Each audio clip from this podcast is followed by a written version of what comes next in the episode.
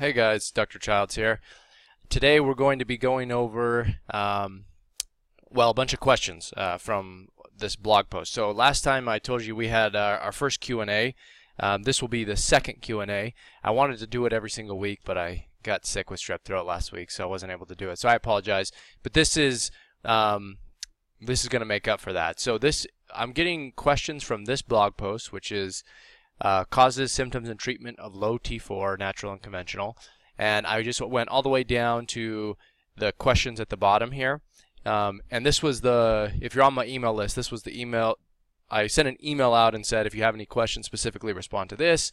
Um, and then I'll do my best to go over as many as I can, and we'll kind of go from there. So um, if you got that email and put your question on here, hopefully I can get to it, but that's what we're going to be doing today. Um, so I, I, skipped the first couple because they they were a little more uh, personal rather than general, and so I want to kind of go over some of the general ones. Um, but so we're going to start with Phyllis here. So Phyllis says, I had my thyroid removed in January due to it being cancerous. I've been taking levothyroxine, um, and my doctor wasn't satisfied with my numbers, and now I'm taking Synthroid. Um, okay, so she just switched from levothyroxine to Synthroid. Um, after three weeks of taking, I do want to make a mention of that, so we'll talk about that in just a sec. Um, after three weeks of taking the Synthroid, I still feel sluggish and depressed, and I do have those energy dropouts around 3 to 4 in the afternoon. It's very common. When I sleep, I dream so much I don't feel rested when I wake up. It's pretty interesting. Um, what are your suggestions for natural supplements or diet changes I should make? Okay, so we have somebody who had their thyroid removed, and anytime you get your thyroid removed, you have to be placed on thyroid medication. Um, that's just it has to happen. So the same thing occurs if you've had radioactive iodine ablation, um, and the same thing also happens if you have end-stage Hashimoto's to the point where your thyroid is so atrophied it just can't produce thyroid hormone. So this is all fairly normal thus far. So this Phyllis had her thyroid removed, was placed on thyroid medication. In this case, it was levothyroxine, but it wasn't working well, very well, so she was switched to Synthroid. Now, levothyroxine um, is a T4 uh, only medication, as is Synthroid. One's brand name and one's generic. And so they are slightly different and they are absorbed differently. So I think that's a fair change. Um, that's about the best that you'll get from an endocrinologist um, in terms of if one isn't working, they might just switch to the same. Basically, it's the same medication, but just with slightly different um, absorption and different uh, uh, mechanics involved. But there is some benefit to doing that. I don't think that's bad. Um, so they tried that, and then after taking it, she still feels poorly, um, and so then she asked for suggestions. Now, I would say that's also very fairly common. Um, most people that have their thyroid removed are in a unique situation, and it's uniquely difficult in the sense that you, you are trying to replace the amount of thyroid hormone that was normally being produced by your body um, with a once a day dosing of thyroid medication. And that's incredibly difficult. In fact, we know that because we've all, we've tried to do this for people that have diabetes and we try to give them insulin. But it turns out, no matter how good we are at giving you hormone back, we're never as good as your body was before when you had that tissue. So think about it in this way. When your thyroid um, senses a demand in your body, it can produce thyroid hormone to match that demand. And this is happening every hour, every minute, right? And so what are we doing? We're saying, once you have your thyroid removed, we're saying, here, take this once a day and you'll be good. It's like, well, that's nowhere near as effective as what at what your body was doing. And yet here we are. This is the this is sort of the best that we can do. Now there's a couple things that you can do there, such as splitting your dose up or changing up your medication, and that's what I would suggest to Phyllis. So if you're doing if you're not doing very well on just the T4 only, then one thing that you might want to consider is adding in um, a formulation, a different type of thyroid medication, such as NDT, which would be Armour Thyroid or WP Thyroid or Nature-Throid or simply adding T3 to your existing T4 dose. Um, that can be very beneficial in a lot of people. Um, now, she wants to know some suggestions for natural treatment. So, what can she do if, if she needs some natural treatment? Well, there are some, certainly, there are some nutrients and vitamins and things that you can take, um, but you should target those uh, to thyroid conversion because what you're doing is your your thyroid gland is naturally when it's working properly is producing both T4 and T3. Now when you get it removed, you, we are you're only being replaced with T4. So that means that you still have to take that T4 and turn it into T3. And so what you would want to do then is you would want to target some supplementation at increasing the amount of T4 that's converted to T3 because T3 does it's the work it's a thyroid hormone workhorse. It does all of the benefits or does all the the good things that you associate with thyroid hormone. So you can take some supplements to to increase that conversion, and I've put a couple here. Um, I have a T3 conversion booster. Um, and there there might be some others. I haven't really looked around, uh, but there might be some others if you don't want to do that. Um, then the other thing you can do is you can indirectly increase T4 to T3 conversion by addressing issues that might be blunting that response. So things like inflammation, things like poor diet, things like stress, things like um, adrenal issues. If you or lack of exercise, if you can address those things, then you can indirectly um, increase the amount of T4 to T3 that your body can convert naturally. So you have a couple of options there. Um, and then, of course, diet would be a big one. And I have a link that you can read about um, all sorts of things related to diet. And of course, you'd want to change your diet. That's probably not going to result in dramatic improvement in, in all cases, but it's def- it's not something that you can leave out. It has to be combined with everything else. So it needs to go together. So hopefully that helps Phyllis. Um, Gene, hopefully I'm saying that right. Um, let's see, I've gone over a number of checklists that offer reason as to why a person can have normal TSH levels and yet have very low T4. Blood tests recently showed both free T4 and free T3 near the bottom of the range, and of course I have felt like roadkill with several hypo symptoms over the last 10 years. Always past visits to doctors turned out useless because my TSH is always within normal range. Quote, is it possible for a person to have diagnosed Hashimoto's for so many years that the thyroid gland ends up so damaged that it can no longer make much T4. Autoimmune disorders are rampant on both sides of my family, which is why I think I have undiagnosed Hashis for 20 years. So, um, the answer to her question, is it possible for a person to have diagnosed Hashimoto's for so many years?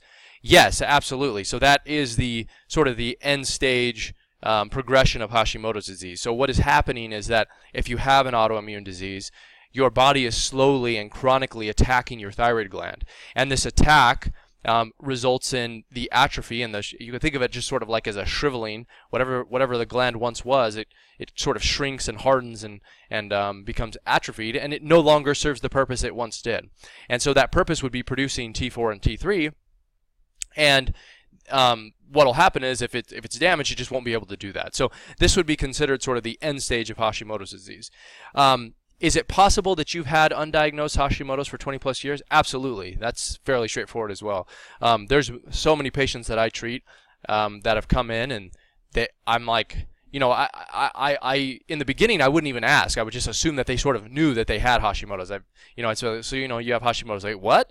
You know, and they would perk up and they had no idea, which seemed crazy to me because it's such an easy thing to diagnose, or relatively easy. If you can't, you know, it's, a, it's as simple as checking a couple of blood test or checking a thyroid ultrasound. And you should be able to diagnose it between those two things. Um, so is it possible that that occurred? Yes, it is. Um, and it depends on who you've seen. So if you've lived in like a, if you've seen an endocrinologist, I find it unlikely that that's the case, but you know, I'm sure it could still happen. But if you live maybe in a smaller town where your primary care is um, kind of does everything, is the jack of all trades, that, that that's sort of the situation that I've seen this occur. But it can happen um, for sure. Now, Another th- another thing she brings up is she says, uh, I'm trying to figure out ways as to why a person can have normal TSH and yet have very low T4. So that's actually fairly straightforward. Um, generally, though, at, in the Hashimoto's, in the when when your thyroid gland be- becomes so damaged that it can't produce thyroid hormone, your TSH usually raises. So you're kind of asking a question that's unrelated to the first part.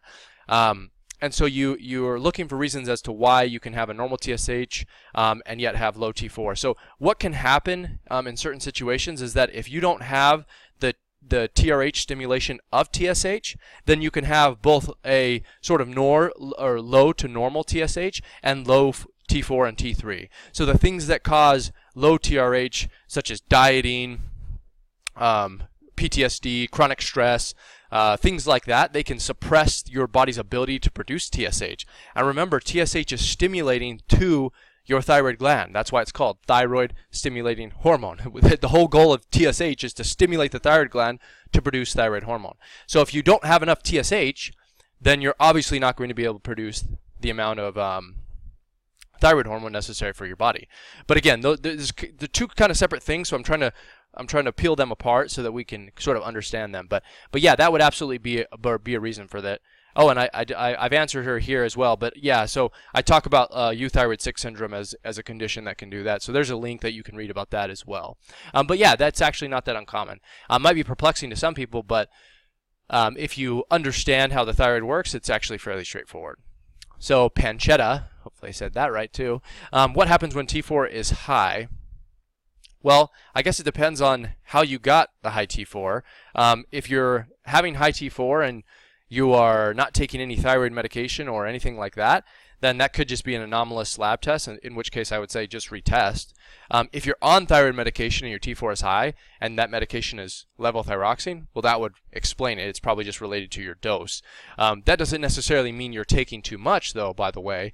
What you would want to do is you would want to look at um, the T4 as well as the T3. So you, in this way, you can kind of determine is the T4 that you're giving yourself um, through medication, is that being converted to T3? So if you look at T4 and it's high and you look at T3 and it's low, you can kind of say that's probably not converting, right? So it's fairly straightforward if you look at it in that way. Um, another helpful lab would be to potentially look at reverse T3. So if you have a high T4 um, and a high reverse T3 and a low T3, so hopefully that's not confusing to you guys, but if hopefully those numbers make sense. But that would be an indication that whatever T4 you're taking is not being converted, um, at least not in the way that you would want it to. So obviously, I probably need a little more information before I, you know, can help that out there. But that's sort of what I would say to start with. Okay, Madonna. Pretty sure I got that one right.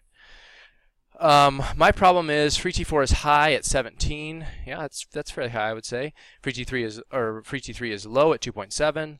Um, TSH is 0.88. It seems I'm not converting T4 to T3. I asked the doctor for T3, which she has me taking only 5 mics per day.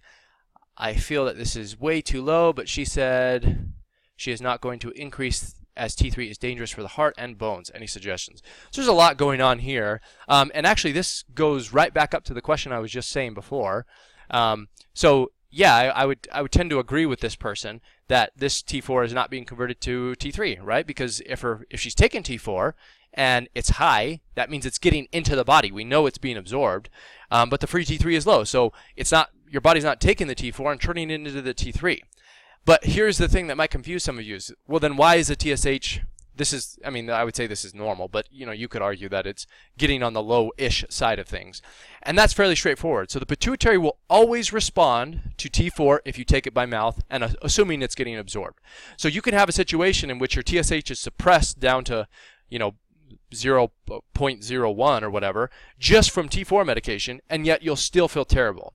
And the reason for that is you're just taking excessively high doses of T4 and it's not being converted.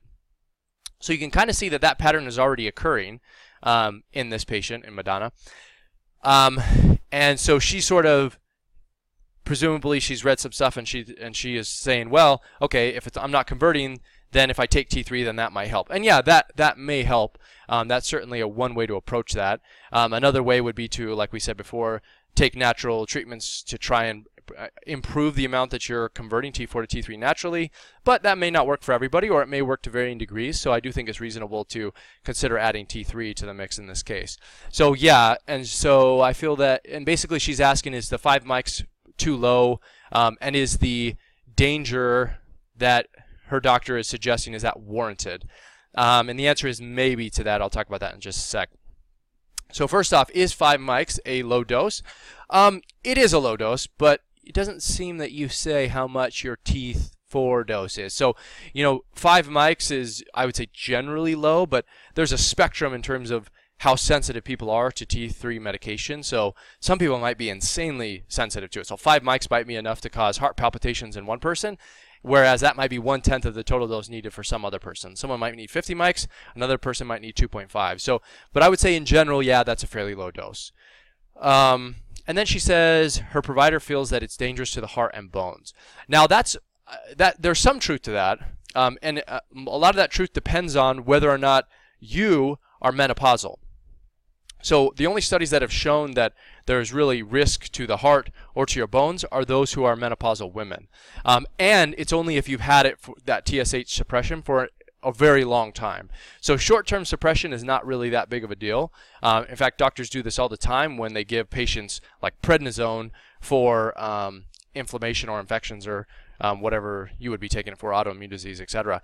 They they're suppressing that that axis, so they have no problem suppressing it temporarily with something like prednisone or cortisol. But they you know they have this aversion to temporarily suppressing the TSH for who knows what reason. Um, even though I would argue it's much more dangerous to suppress your cortisol or that HPA axis as opposed to the HPT axis of of your you know hypothalamic, pituitary, and thyroid. Um, so the, as to whether or not it's dangerous, that depends on a number of factors, but five mics, I've you know, with a TSH that's normal, that should not be dangerous at all. So there have been some studies that have shown that you can safely replace T4 medication with T3 as long as it's um, with as long as your TSH stays in a reasonable range. Then that will cause no that will not cause harm, or at least is not felt to cause harm long term, at least in the studies that we've seen. So, and I, I, I feel the same way. Now, if you take that, if you take that T3 and you bumped it up to 50 mics and you suppress your TSH into oblivion and you were postmenopausal, well, you might want to consider that um, and look at that a little more closely. And so I've included a link here um, where I talk about TSH suppression and how that kind of goes together, and um, so you could take a look at that and go into that in detail. But it sounds like you're you're generally on the right track. I I would say if your doctor's not willing to work with you, then probably the next best step would be to do some of those natural therapies we talked about: supplementation, diet, stress reduction, and so on. Okay, so this one's from Claudia. Thank you for another great article. Question: What do you do if you take NDT? Your free T3 is optimal, TSH is suppressed as it would be on NDT. RT3 is around 13, but your free T4 remains at the bottom of the range. So um, this is a person who is on natural desiccated thyroid, which is a which is a combination thyroid medication which includes T4 and T3, um, and so it still contains way more T4 relative to T3, um, but but it does have T3 sort of built into it, and it does contain T2 and some other thyroid hormones as well.